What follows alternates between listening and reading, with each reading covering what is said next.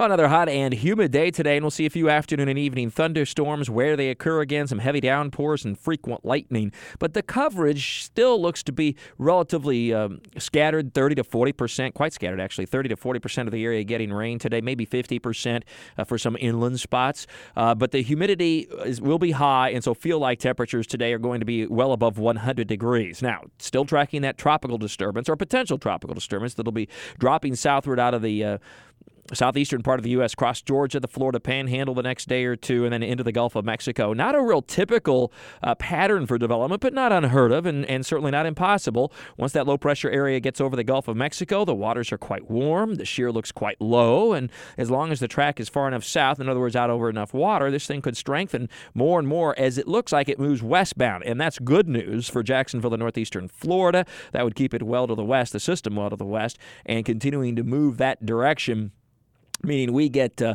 still some some tropical moisture on its east side tomorrow, tomorrow night, and into Thursday with some heavy downpours in the form of scattered showers and storms.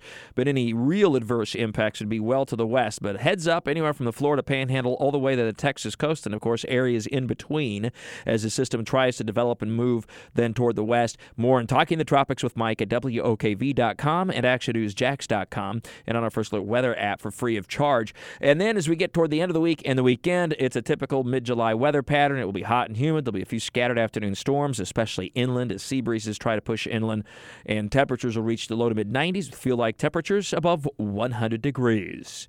With all your weather all the time, I'm Chief Meteorologist Mike Buresh for the CBS 47 at Fox 30 Action News Jax First Alert Weather Center for News 104.5 WOKV.